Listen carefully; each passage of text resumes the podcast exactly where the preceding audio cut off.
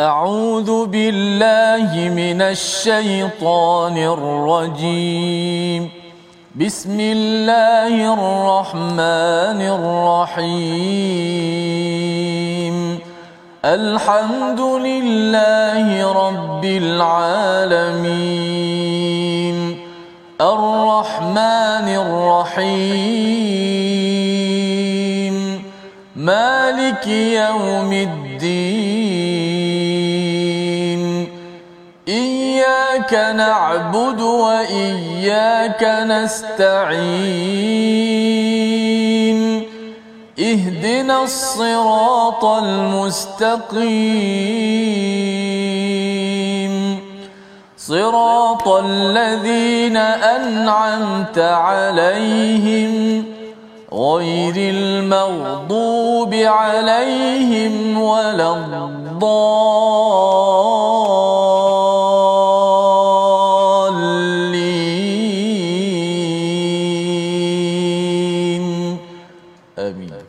Assalamualaikum warahmatullahi wabarakatuh. Alhamdulillah wassalatu wassalamu ala Rasulillah wa ala alihi wa man wala syada la ilaha illallah syada Muhammadan abduhu wa rasuluhu. Allahumma salli ala sayidina Muhammad wa ala alihi wa sahbihi ajma'in. Amma ba'du. Apa khabar tuan-tuan dan puan yang dirahmati Allah sekalian? Kita bertemu dalam My Quran Time, baca faham amal pada hari ini untuk sama-sama kita meneruskan selepas kita mengulang kaji pada hari semalam dan kita ingin berganjak kepada halaman 424. Kita meneruskan surah Al-Ahzab, surah yang ke-33 surah Madaniyah yang memberi panduan kepada kita peraturan kepada kita bagaimana kita menghargai menghormati kepada Nabi Muhammad sallallahu alaihi wasallam dalam masa sama Nabi sebagai ketua menjaga disiplin kepada para sahabat dan disiplin itu jugalah yang perlu kita jaga pada pada waktu ini dalam kita menuju kepada kejayaan di dunia dan di di akhirat. Pada hari ini kita bersama dengan Al-Fadhil Ustaz Tirmizi Ali. Apa khabar Ustaz? Baik, Alhamdulillah. Safa apa khabar? Alhamdulillah ya hari ini suara dia lain sikit Ustaz ya Ya, tapi ya. insyaallah okey InsyaAllah, harapnya uh, tuan-tuan di uh, rumah ya dapat uh, mendengar dengan jelas ya InsyaAllah. dan kita doakan juga kepada tuan-tuan semua dimudahkan urusan untuk kita sama-sama ya menghayati kepada halaman 424 ada panduan yang jelas yang kepada orang beriman dan juga apa yang disahkan ataupun dikhususkan untuk Nabi Muhammad sallallahu alaihi wasallam. Mari sama-sama kita mulakan dengan doa ringkas kita subhanakala ilmalana illa ma 'allamtana innaka antal alimul hakim. Rabbi zidni ilma. Kita saksikan apakah sinopsis ringkasan halaman 424 iaitu pada ayat yang ke-44 kita akan melihat kepada istilah salam ya memberi salam di akhirat ini salam daripada siapa. Kita akan tengok sama-sama sebagai satu penghargaan daripada daripada Allah Subhanahu Wa Taala kepada orang-orang yang beriman yang tetap bertasbih yang tetap berzikir kepada Allah tidak terlibat dengan gosip-gosip perkara-perkara yang sia-sia di dalam kehidupan Kemudian kita teruskan pada ayat 45 hingga 49, fungsi dan tugas dakwah Nabi Muhammad sallallahu alaihi wasallam diingatkan agar tidak taat kepada tekanan orang-orang kafir dan orang-orang munafik pada waktu di Mekah Madinah itu. Dan pada ayat 50, satu ayat yang panjang, kita akan lihat wanita yang Allah halalkan dinikahi oleh Nabi dan apakah syarat-syarat, apakah peraturan yang perlu kita fahami. Kita baca dahulu ayat 44 hingga 49 pada hari ini untuk kita memulakan My Quran Time kita bersama Ustaz Tirmizi. Silakan. Baik, Alhamdulillah. Terima kasih Fadil Ustaz Tuan Fazrul, penonton-penonton, sahabat-sahabat Al-Quran yang saya kasih sekalian. Alhamdulillah dapat sama-sama kita teruskan My Quran Time, baca faham amal. Suratul Ahzab. Uh, surah yang sangat mencabar kata Ustaz Fazrul uh, kita bincang-bincang tadi sembang-sembang Allahu akbar uh, penuh syarat dengan peraturan disiplin yang perlu kita dengar dan fahami untuk sama-sama kita ambil pengajaran daripada intipati ayat uh, ayat-ayat Allah Subhanahu wa taala kalamullah ini. Baik, kita baca bahagian yang pertama iaitu daripada ayat 44 hingga ayat 49. Nahwan insya-Allah. A'udzubillahi rajim. بسم الله الرحمن الرحيم. تحيتهم يوم يلقونه سلام. وأعد لهم أجرا كريما. يا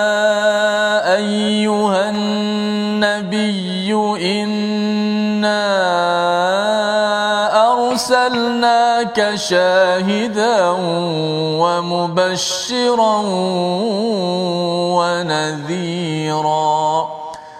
وداعيا إلى الله بإذنه وسراجا وبشر المؤمنين بأن لهم من الله فضلا كبيرا ولا تطع الكافرين والمنافقين ودع أذاهم وتوكل على الله وتوكل على الله وكفى بالله وكيلا. يا أيها الذين آمنوا إذا نكحتم المؤمنات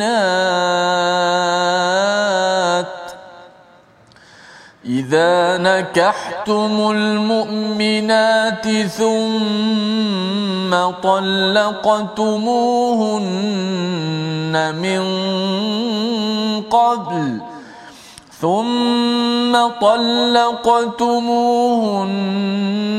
من قبل أن تمسوهن فما لكم عليهن فما لكم عليهن من عدة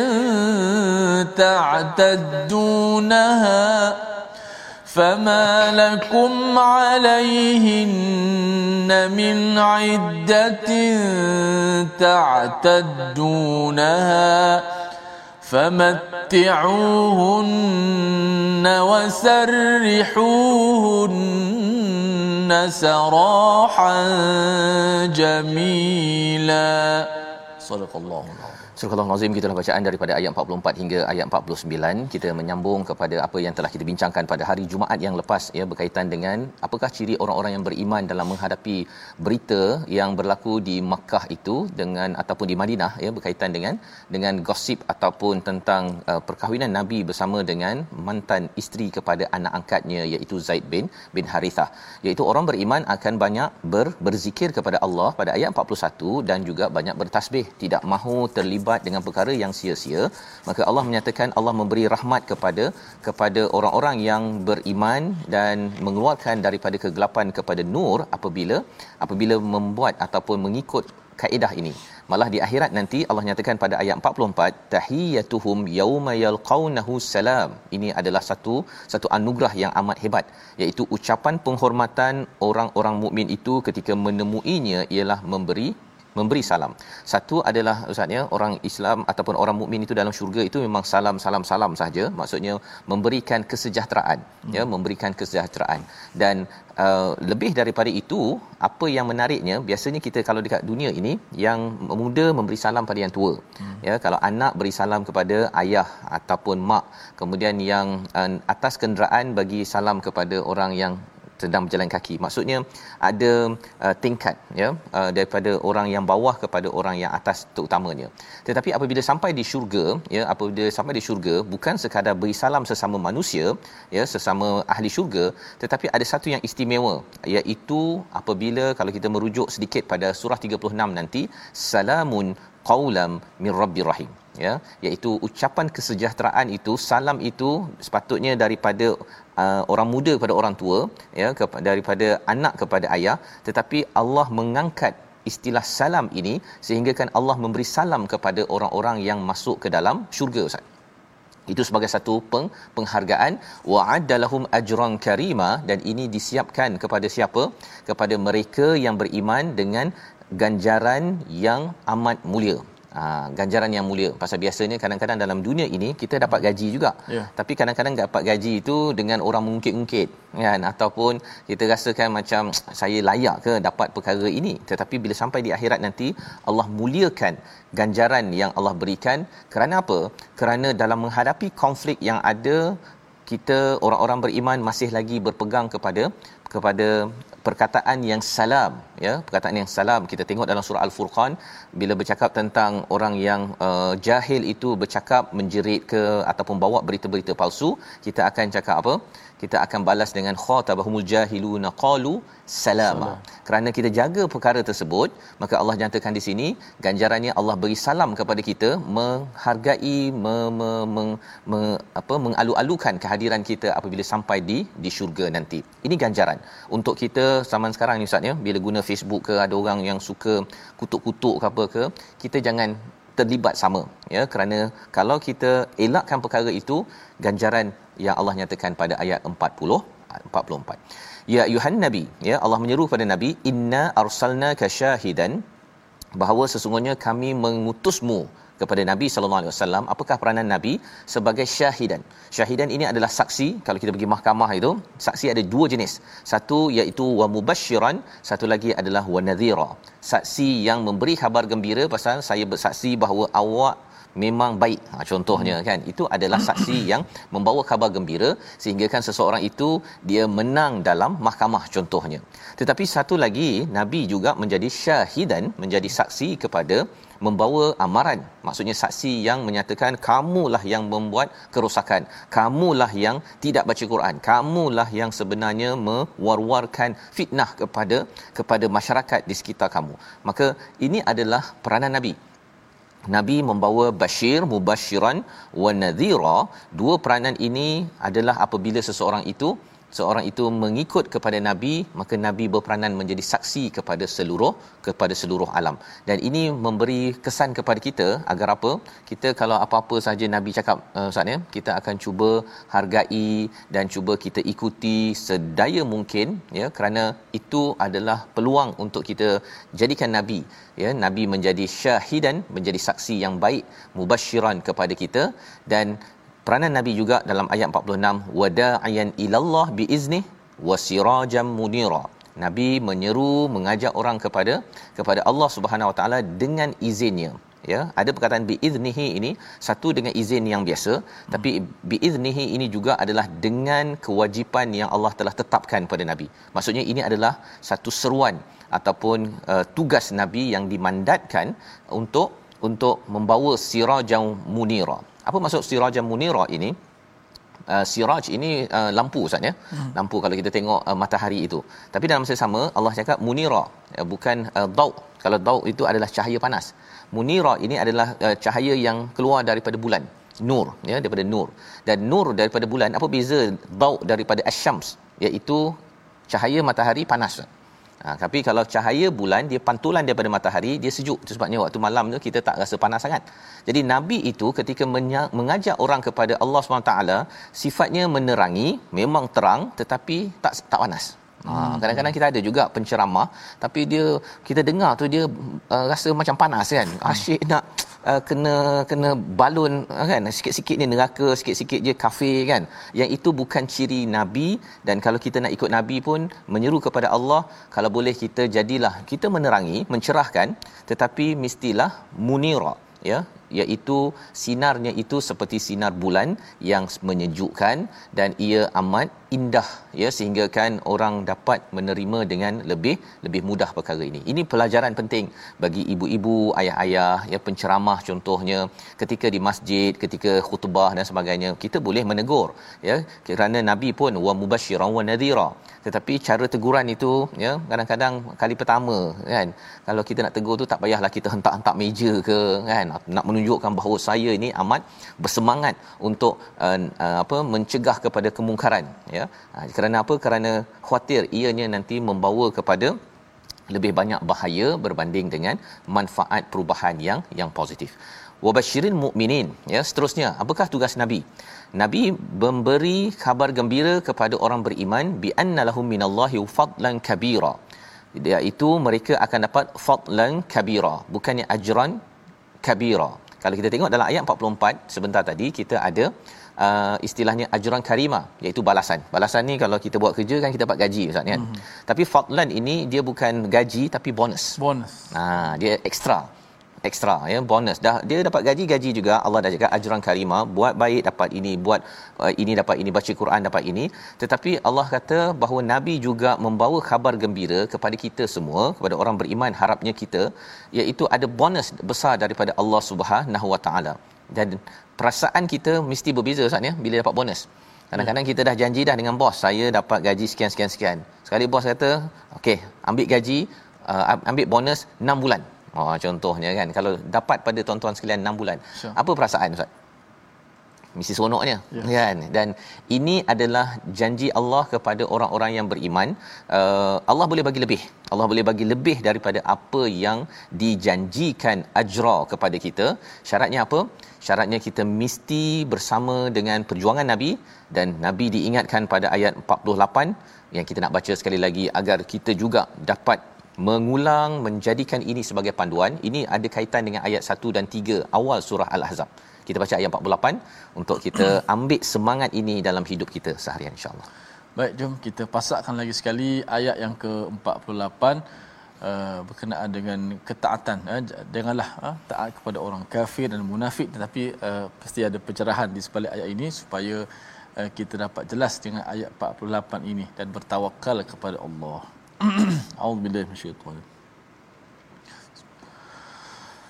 ولا تطع الكافرين.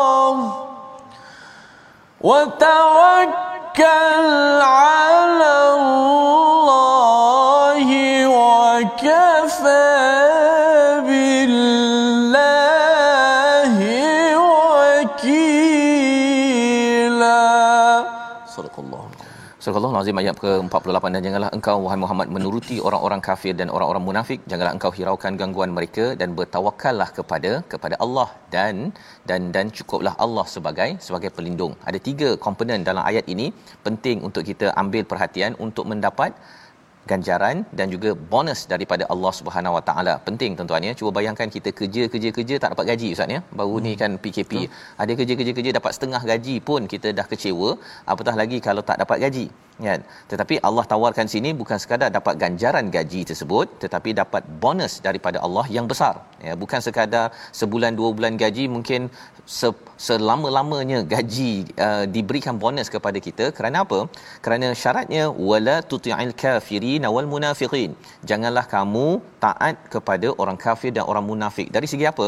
Dari segi akidah terutamanya ya. Dari segi akhlak kita berakhlak mulia kita jaga yang baik. Tetapi kalau katakan orang sedang bergosip contohnya ataupun sedang merosakkan kepada kepada umat Islam maka pada waktu itu kita jangan taat kepada kepada orang kafir dan juga orang-orang yang ada masalah hati munafik.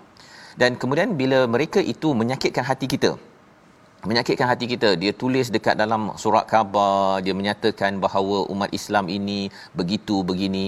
Allah suruh apa? Adakah kita kena balas? Allah kata wada iaitu kita tinggalkan mereka biarkan mereka dengan apa yang mereka sakitkan hati kita. Jangan pula kita balas. Kita nak jelaskan dengan dengan cara ataupun dengan ilmu fakta yang betul okey. Tetapi jangan pula kita menyakitkan hati mereka kita kutuk pada kepada uh, patung berhala mereka kutuk kepada amalan mereka. Itu bukan kaedah orang yang ber, beriman. Dan yang ketiganya wa tawakkal 'ala Allah bergantung kepada Allah dan cukuplah Allah sebagai wakil ya dalam kes ini Nabi sallallahu alaihi wasallam ingin ataupun ingin diserang ya ingin diserang secara secara character assassination pasal Nabi ya. bernikah dengan Zainab maksudnya jadi pada waktu itu kalau kita tengok hadis ifk juga ya pada surah an-nur kalau katakan nak cakap Aisyah betul ke ataupun tak betul ke pada waktu itu yang tahu hanyalah Allah kalau dalam peristiwa ini yang betul-betul tahu sebenarnya adalah Allah Subhanahu Wa Taala dan Allah lah yang memberi peraturan agar jangan menjadikan anak angkat itu sebagai anak kandung sendiri sehingga kan halal bagi bagi seorang seorang uh, individu mengahwini kepada mantan isteri kepada anak angkat ter, tersebut. Jadi pada waktu ini Allah kata tinggalkan mereka yang sedang menyakiti hati kamu ini dan bertawakal pada Allah. Kalau kita tak bertawakal ustaz ya, kesannya ialah kita depres. Ya. Kita akan stres. Saya ada baru ni ada jumpa dengan kawan dia 4 5 tahun dah depression ustaz. Dia Allah. tak perasan. Bila dia jumpa doktor, doktor bagi ubat, rupanya dia jadi uh, depression kerana apa? Isu yang menyebabkan dia depres satu kerja, tapi yang keduanya keluarga. Ya. Ha, jadi bab ini yang sedang kita bincang ini adalah bab keluarga. Memang Allah tahu kita boleh stres bab isu keluarga tetapi Allah bagikan dos yang penting iaitu tawakal kerana bila bergantung pada Allah itu mungkin kita depres tetapi taklah sampai ya mengambil keputusan untuk buat perkara-perkara yang tidak bermanfaat. Membawa kepada perkataan pilihan kita pada hari ini kita saksikan Sarija iaitu menerangi empat kali disebut di dalam al-Quran dan ini merujuk kepada peranan Nabi wasirajam munira sebagai lampu yang terang benderang tetapi cahayanya itu amat menyejukkan dan inilah peranan yang perlu kita bina dalam diri kita ya mengikut pada perjuangan Nabi ketika kita bersama dengan masyarakat anak kita pasangan kita.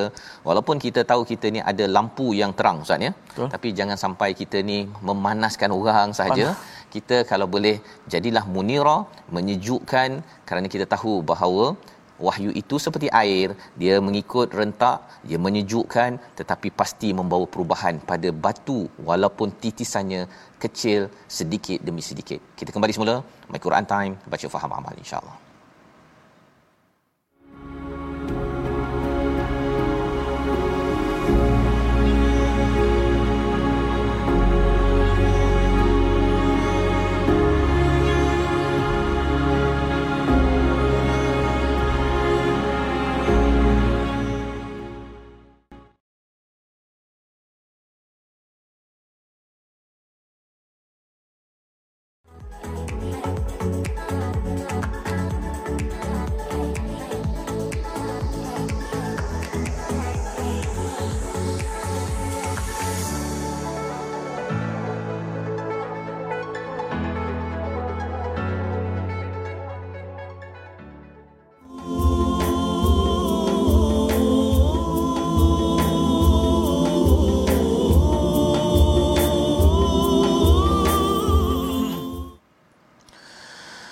بسم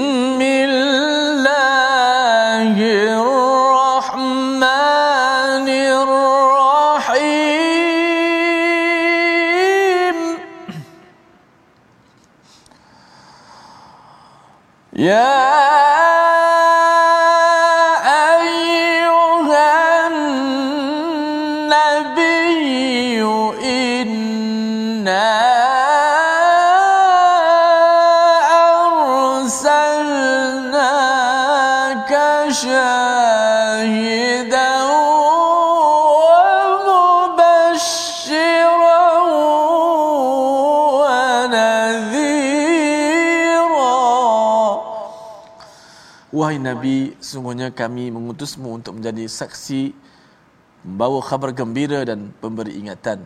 Ini antara tugas Nabi kita Muhammad sallallahu alaihi wasallam eh, sebagaimana yang telah ditadabbur oleh Ustaz Fazul sebentar tadi. Maka saya ulang sekali lagi pada ayat 45 tadi. Alhamdulillah. Terima kasih kepada semua penonton-penonton, sahabat-sahabat yang terus setia dalam My Quran Time baca faham amal. Insya-Allah sebelum kita nak meneruskan uh, bahagian yang kedua ini, satu ayat saja lebih kurang separuh uh, muka surah ayat ke-50 uh, yang menceritakan tentang uh, perkara-perkara yang uh, yang halal dikahwini. Ya. Yeah. Okey, uh, ni ayat agak uh, kena dengar dengan betul-betul kerana mungkin ada uh, perkara yang dikhususkan eh, kepada Nabi sallallahu alaihi wasallam. Baik, uh, kita ambil tajuk sikit uh, untuk memperkemaskan sebutan fadla huruf dad yang mati kemudian jumpa dengan huruf lam pada ayat yang ke berapa tadi kita baca? Ayat 47 minallahi fadlan kabira. Wa basyiril mu'minina bi anna lahum minallahi fadlan kabira. Maka dituliskan di sini uh, peringatan jelaskan kalimah fadla huruf dad dibaca dengan tafkhim tebal tanpa qalqalah. Uh, tidak ada qalqalah pada dot. Uh, jangan kita sangka huruf dot bila mati ada qalqalah. Sebab ramai yang baca bila dot mati ni baca dengan qalqalah. Minallahi fadlan fadha fadha. Uh, huruf dot tak termasuk daripada huruf-huruf qalqalah. Qalqalah qaf ta ba jim dal qutbun jad. Tidak ada huruf dot di situ. Dan huruf lam dibaca dengan tarkik nipis maka kita nak jaga kalimah fadla yang banyak dalam Quran kita bertemu minallahi fadlan fad dot tu tebal fad la tu nipis tidak boleh kita baca minallahi fadlan Allah sebab nak jaga dot tebal tu fad Allah jadi Allah tak ada Allah dalam Quran. Lam tidak ada huruf yang tebal kecuali lafaz al-jalalah lafaz Allah sahaja. Maka Ah, hati-hati pada kalimah fadla dot mati. Jangan bunyi qalqalah fad tebal tapi tanpa qalqalah fad fad kemudian la la nipis. Tidak boleh la. La. Minallahi fadlan kabira. Ha, dot tebal tapi ingat tidak ada qalqalah sama sekali pada huruf dot. Dan lam yang berada selepas huruf dot yang tebal itu dibaca dengan sifatnya itulah istifal sifat yang nipis tarqi. La bukan la. La insyaallah. Wallahu a'lam safal terima kasih ucapkan pada ustaz uh, Tirmizi untuk berkongsi tentang bacaan sebentar tadi ya. Dan alhamdulillah kita sudah pun uh, membaca sehingga ayat 49 daripada hmm. halaman 424 kita sudah berbincang tentang apakah peranan Nabi sallallahu alaihi wasallam dan juga kita sebagai umat Nabi bagaimana mengikut kepada uh, tugas Nabi ya iaitu untuk mengajak orang kepada kepada Allah Subhanahu Wa Taala. Bukannya mengajak orang kepada diri kita dan juga mengajak orang kepada kumpulan kita. Itu penting juga ya. Wada'iyan ilallah ya penting perkara ini kita faham agar kita tidak tersalah tujuan dalam hidup kita kadang-kadang kita berceramah ke ustaz ya yeah. berdakwah hmm. tapi rupa-rupanya nak orang ikut saya ha hmm. yang itu salah hmm. ya sebenarnya mestilah ikut kepada Allah Subhanahu Wa Taala dan orang yang paling uh, layak untuk diikuti adalah Nabi Muhammad yeah. tapi di sini pun Allah cakap wada'iyan ilallah juga. Biiznihi ada perkataan biiznihi itu nak menceritakan ini adalah kewajipan uh, daripada Allah Subhanahu taala dan mesti buat itu kerana Allah. Sebagai satu peringatan pada nabi nabi takkanlah nak mengajak orang kepada dirinya sendiri kan? Tetapi uh, ramai je yang menyalahgunakan. Ada yang sampai mendewa-dewakan nabi. Padahal sebenarnya nabi itu untuk diikuti secara dekat dan dihormati dan mengikut kepada perjuangannya. Maka salah satu daripada salah satu daripada disiplin yang dinyatakan bila bercakap tentang jangan taat kepada orang kafir munafik ini, mereka akan membuat character assassination, ya, membunuh karakter orang-orang baik dalam kes ini adalah Nabi Muhammad sallallahu alaihi wasallam. Maka uh, bagaimanakah menguruskan uh, perkara ini untuk orang beriman? Secara umum Allah nyatakan pada ayat 49 wahai orang-orang beriman apabila kamu bernikah seorang wanita mukmin kemudian menceraikannya sebelum kamu menyentuhnya famalakum alaihinna min iddatin ta'tadunaha. Iaitu tidak ada uh, bagi kamu itu iddah maksudnya perempuan tu tak payah iddah ustaz ya? Biasanya hmm. iddah tu 3 bulan tu ya 3 kuruk maka tak perlu ada iddah boleh terus dia dia menerima lamaran daripada orang orang lain. Famatti'uhunna wasarrihuhunna sarahan jamila. Ha apa maksudnya itu uh, walaupun dia tidak bersentuh dengan si perempuan tersebut ya uh, dan dia tidak ada hubungan suami isteri uh, tidak ada iddah satu. Yang keduanya ialah adab yang diajarkan Allah dalam ayat 49 ini famatti'uhunna iaitu berilah mut'ah. Apa maksud mut'ah itu? Berikan dia punya hadiah ustaz ya. Hmm. ha, ini bukan kahwin mutaah yang yang lain tu. Ini uh, famatti'uhunna ini bagikan perkara yang menggembirakan mereka. Bagi hadiah ya. Uh, duit dan juga uh, hadiah-hadiah yang pelbagai. Wasarrihuhunna dan pisahlah ya. Boleh berpisah dengan perpisahan yang terbaik. Ya jangan kutuk-kutuk jangan pula mengeluarkan pasal dia ni begitu begini apa sebagainya. Perkataan-perkataan yang tidak jamil yang tidak cantik itu kena jaga kena jaga. Kerana itu adalah adab bagi orang yang beriman. Ketika suka dia bercakap elok. Ketika tak suka pun dia akan cakap perkara yang istilahnya sarahan jamila jangan pula dia bergaduh dengan bapa mertuanya ataupun letak dekat Facebook saya memang kecewa dengan orang begini begini begini begini. Biarkan ianya dalam keadaan yang yang baik. Kerana kita tidak tahu apakah perjalanan hidup kita seterusnya. Dan kalau ayat yang ke-50 kali ini ada satu pemberitahuan kepada nabi secara spesifik untuk kita faham bagaimana peraturan yang Allah berikan. Kerana ini datang daripada Allah. Surah al-ahzab ini spiritnya ialah apa sahaja yang Allah tetapkan kita terima kerana ada hikmah di sebaliknya. Jadi ini adalah ayat 50 yang kita nak baca kita nak fahami bersama insya-Allah. Bersama Ustaz Tirmizi. Baik alhamdulillah. Seperti uh, Ustaz Fazrul mencerahkan sedikit ayat 50 yang kita nak baca ni uh, agak suka sedikit ya. Uh, kerana kalimah-kalimah dia dekat-dekat apa ada yang ada alif, ada yang tidak ada alif. Okey, uh, berulang-ulang uh, kalimah-kalimah yang sama. Jadi kita baca mudah-mudahan uh, kita baca dengan teliti sedikit insya-Allah mudah-mudahan Allah permudahkan kita. Uh, pada ayat yang kelima satu ayat sahaja insyaallah ustaz ya dan ya. bila cakap tentang teliti ini pasal dia berinteraksi dengan wanita oh jadi memang kena teliti kena lah ya satu satu satu satu satu masyaallah Pak dia mengundang macam-macam nanti ya, ya. okey baik kita baca ayat yang kelima puluh A'udzubillahi minasyaitonir rajim Bismillahirrahmanirrahim يا ايها النبي انا احللنا لك أزواجك اللاتي آتيت أجورهن وما ملكت يمينك وما ملكت يمينك مما افاء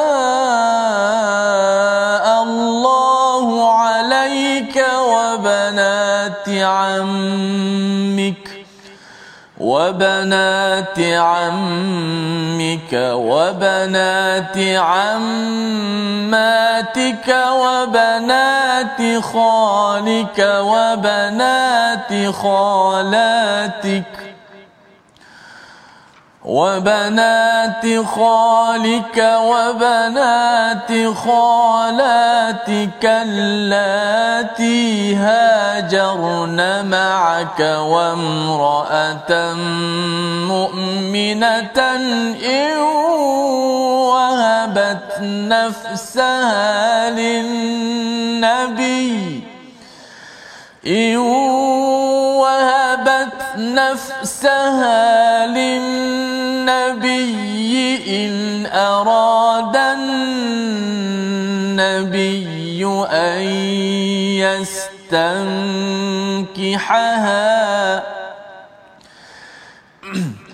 إن أراد النبي أن يستنكحها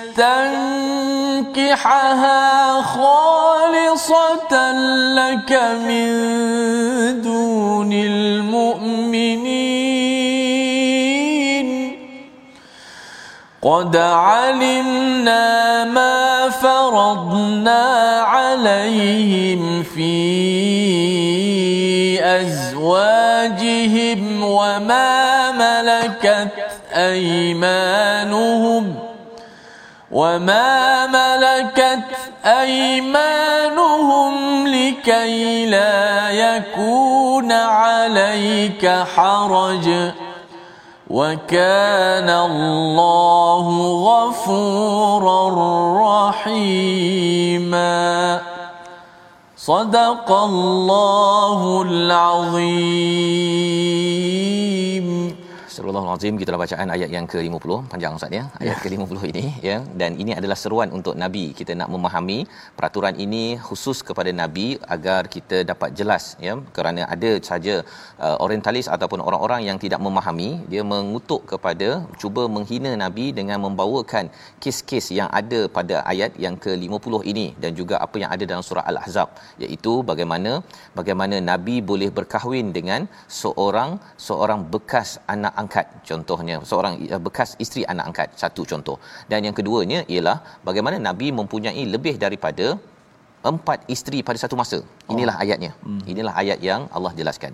Wahai nabi inna ahlalna laka azwajak. Ya sesungguhnya kami telah menghalalkan bagimu isteri-isterimu yang telah engkau berikan mas kahwinnya dan hamba sahaya yang engkau mi, miliki. Satu kahwin kepada orang yang merdeka satu. Tapi yang keduanya juga kepada hamba sahaya. Ada dua orang isteri nabi daripada hamba sahaya yang tidak dimerdekakan. Salah satunya adalah um, Maryatul Qibtiyah ya uh, hmm. daripada Mesir. Dapat hadiah daripada daripada Mesir. Mimma ya ataupun wama malakat ay yaminik mimma afa Allahu alaik iaitu diberikan uh, fai iaitu sebagai satu hadiah daripada Allah Subhanahu Wa Taala. Dan biasanya hamba sahaya ini berlaku ketika di medan di medan perang ya ketika di medan perang dan mereka itu uh, diberikan kepada kepada nabi dan juga orang-orang beriman pada waktu itu. Maka Allah menyatakan termasuk apa yang engkau peroleh dalam peperangan yang dikurniakan Allah untukmu dan begitu juga anak-anak perempuan daripada saudara lelaki bapamu anak-anak perempuan daripada saudara perempuan bapamu anak perempuan daripada saudara lelaki ibumu dan anak perempuan daripada saudara perempuan ibumu yang turut berhijrah bersamamu dan perempuan mukmin yang menyerahkan diri kepada nabi seandainya nabi ingin menikahi Ha, panjang dia punya ni. Yeah. Nak ceritanya ini khas untuk nabi. Ha ya, khas untuk nabi. Jadi kalau ada yang kata uh, boleh tak saya ni pasal saya ni ramai wanita berjumpa dengan saya mm. kan menyerahkan kata kahwinlah saya contohnya. Kalau nabi istilahnya uh, pada ayat yang di tengah-tengah tu mm. wahabat nafsaha lin nabi ya dia menyerahkan dirinya kepada nabi in arada nabi an yastankihaha nabi boleh menikahinya tanpa me- meletakkan uh, mas kahwin ya tanpa ada mas kahwin. Hmm. ya khalisatan lak. Tetapi Allah kata apa? Ini adalah khusus kepada kamu sahaja. Kepada siapa? Kepada nabi. Min dunil mukminin dan tidak ter-apply tidak teraplikasi kepada orang-orang beriman yang lain. Tak boleh pula pasal mungkin ada orang baik ustaz ya? Yeah. seorang ni baik jadi ramailah orang kata saya ni bersedialah kan untuk dinikahi tak apalah apa sebagainya. Bagi orang-orang yang ini tetap kena beri mas kahwin kena ikut prosedur dan tidak boleh melebih berlebih daripada empat orang pada satu masa. Hanya hmm. nabi sahaja yang dibenarkan pada pada waktu ini. Tetapi kalau dari segi kita nampak ini adalah ayat al-Qurannya. Hakikatnya apa? Adakah nabi menerima semua orang yang menawarkan diri? Pasal waktu itu peperangan. Kita kena faham ya, ustaz ya? peperangan ramai yang lelaki terbunuh. Mereka ni mungkin uh, bukan Islam yang akhirnya masuk Islam dan mereka perlukan perlindungan. Tetapi sepanjang sejarahnya nabi tidak menerima pun mereka yang me- menawarkan diri tersebut ya. Malah lebih daripada itu ya uh, sebenarnya Sayyidatina Aisyah bila uh, melihat kepada ayat ini dia ada rasa cemburu. Rasa cemburu pasal dia macam password kan?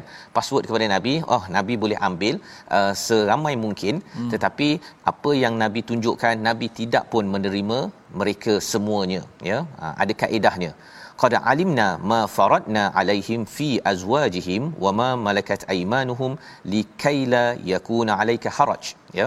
Iaitu sebagai keistimewaan bagimu bukan untuk semua mukmin kami telah mengetahui apa yang kami wajibkan kepada mereka tentang isteri mereka dan hamba perempuan yang mereka miliki agar tidak menjadi kesempitan bagimu. Jadi segala uh, susunan nabi bersama isteri-isteri contohnya kalau bercakap tentang mahar mm-hmm. kebanyakan mahar uh, isteri-isteri nabi adalah 500 dirham Yeah. Ha, dia ada yang special sikit sahaja adalah Ummu Habibah ataupun nama lainnya Hindun hmm. anak kepada Abu Sufyan yang itu lebih sikit pasal dia kematian suami ataupun dia berpisah dengan suaminya yang masuk Kristian di di uh, Habsyah. Ha, itu hmm. ada special sikit. Ha, kemudian kalau kita tengok kepada isteri Nabi ada yang bernama Safia, ada yang bernama Juwairiyah. Semua ini adalah uh, tawanan tawanan. Jadi bila Allah menyatakan ayat-ayat ini bukan semua isteri Nabi itu adalah merdeka satu, yang keduanya adalah bukan semuanya itu adalah orang yang yang ada uh, apa uh, yang uh, tidak berkahwin. Kebanyakan mereka adalah yang pernah berkahwin tetapi sama ada suaminya sudah tukar agama ataupun sudah mati meninggal dalam peperangan. Aisyah untuk Aisyah. Aisyah saja. Ya, satu-satunya isteri Nabi yang uh, belum pernah berkahwin adalah Aisyah. Ya, jadi ia adalah tujuan untuk menyelamatkan wanita pada waktu itu dan ramai lagi sebenarnya. Ramai lagi, tapi walaupun Allah dah beritahu pada Nabi boleh nak menerima kalau ada wanita yang uh, menghibahkan dirinya, tapi Nabi tak ambil. Ya nabi tak ambil. Jadi nak ceritanya kita memahami ayat ini memahami juga sejarah untuk kita faham ya. Daripada daripada wanita-wanita ini akan diganggu ataupun diperkosa ataupun menghid, uh, me, me, me, apa hidup dalam keadaan yang yang parah. Disebabkan budaya pada waktu itu Arab-Arab di satu itu maksudnya kalau wanita-wanita yang tidak ada pasangan mereka itu akan sentiasa di diganggu. Ha, jadi ini kita kena faham konteksnya iaitu ayat ini hanya untuk nabi. Jangan pula ada lepas ni baca ayat 50 ini kan. Dia kata oh khalisat uh, khalisatal lak ini ka itu merujuk pada saya juga. Jadi saya boleh ambil isteri sampai 10 oh. ya. Ha, yang ini ada juga yang ada. salah faham ya tentang ayat ini sehingga kan membawa kepada perkara tersebut. Jadi ini adalah uh, ketentuan daripada Allah. Zainab binti Jahsh dinikahkan daripada langit walaupun mantan kepada anak anak uh, angkatnya. Perkara ini adalah ketetapan daripada Allah. Allah cakap apa di hujung itu? Iaitu qad alimna ma faradna alaihim fi azwajihim wa ma malakat aymanuhum likaila yakuna alayka haraj. Agar jangan rasa bersalah dan jangan rasa sulit. Kerana ini adalah ketentuan daripada Allah Subhanahu Wa Taala. Wa kana Allahu ghafurur rahima. Kalau katakan ketika ada banyak Uh, ramai isteri ini uh, ketika nak menunaikan tanggungjawab ini payah dan sebagainya Allah kata Allah Maha Pengampun Allah Maha Penyayang. Dan Nabi memang sibuk tetapi uh, mengikut pada riwayat daripada Aisyah nabi ini memang adil. Maksudnya memang adil uh, dari segi kalau nak ikutkan hari-hari ke rumah-rumah isterinya itu mungkin sempat tak sempat. Tapi nabi amat menjaga perkara tersebut. Ini bagi orang yang banyak rumah lah Ustaz hmm. ya? Tapi kalau satu rumah maksudnya lagilah fokus. perlu menjaga fokus, fokus menjaga hak. Yang pentingnya ialah menjaga hak Allah bila mithaq perjanjian yang berat itu telah dimeterai dan ini adalah tanggungjawab bagi bagi umat Islam bila kita melihat uh, nabi diberikan uh, peluang ataupun panduan dan panduan itu juga adalah untuk untuk kita. Dan insya-Allah kita akan tengok pada hari esok bila ada yang istilah wanita yang menghibahkan diri itu bagaimana bercakap dengan mereka wanita-wanita ini. Kita akan saksikan esok tapi hari ini kita lihat dahulu resolusi halaman 424 iaitu yang pertama beri khabar gembira dan amaran untuk menjejak tugas Nabi sallallahu alaihi wasallam iaitu kita memberi berita yang menyejukkan ya kepada kepada ramai manusia bukannya memanaskan lagi. Yang pertama. Yang kedua berazam menjadi pendakwah dalam tugas dan kemampuan masing-masing. Ya, wada'iyan illallah biiznihi sirajan wa sirajan munira itu kita berazam kerana kita ingin mengikut kepada Nabi sallallahu alaihi wasallam. Yang ketiga jangan hiraukan orang yang mengganggu usaha dakwah kerana itu adalah ujian tetapi Allah menjanjikan ganjaran yang besar, bonus yang besar dari sisi Allah Subhanahu Wa Taala. Kita berdoa. Bismillahirrahmanirrahim. Alhamdulillah wassalatu wassalamu ala Rasulillah. Ya Allah Tuhan kami, kurniakanlah kepada kami pasangan-pasangan yang menjadi penyejuk hati kami ya Allah. Pasangan-pasangan untuk membantu kami untuk bertakwa kepadamu ya Allah pasangan yang membantu kami untuk melakukan ketaatan kepadamu ya Allah. Bila kekuatan kepada pasangan kami saling untuk menasihati kami ya Allah, ampunkanlah dosa kami andai kami pernah mengkhianati amanah yang diberikan ini ya Allah. Ampunkanlah dosa-dosa kami ini ya Allah. Amin ya rabbal alamin. Walhamdulillah. Amin ya rabbal alamin. Moga-moga Allah memberikan kepada kita mengabulkan doa kita. Seperti mana kita doa tadi ustaz ya, kita menjaga hak ataupun amanah dalam keluarga ini. Walaupun dalam ayat 49 berpisah pun pernah bagi hadiah dan juga uh, berpisah dengan jamil, kalau tidak berpisah sudah tentunya kena banyak lagi kita berkongsi hadiah, berkongsi senyum, berkongsi jamil dalam kehidupan kita. Kerana cabaran adalah cabaran tetapi kita inginkan panduan Quran menatang kepada keluarga kita.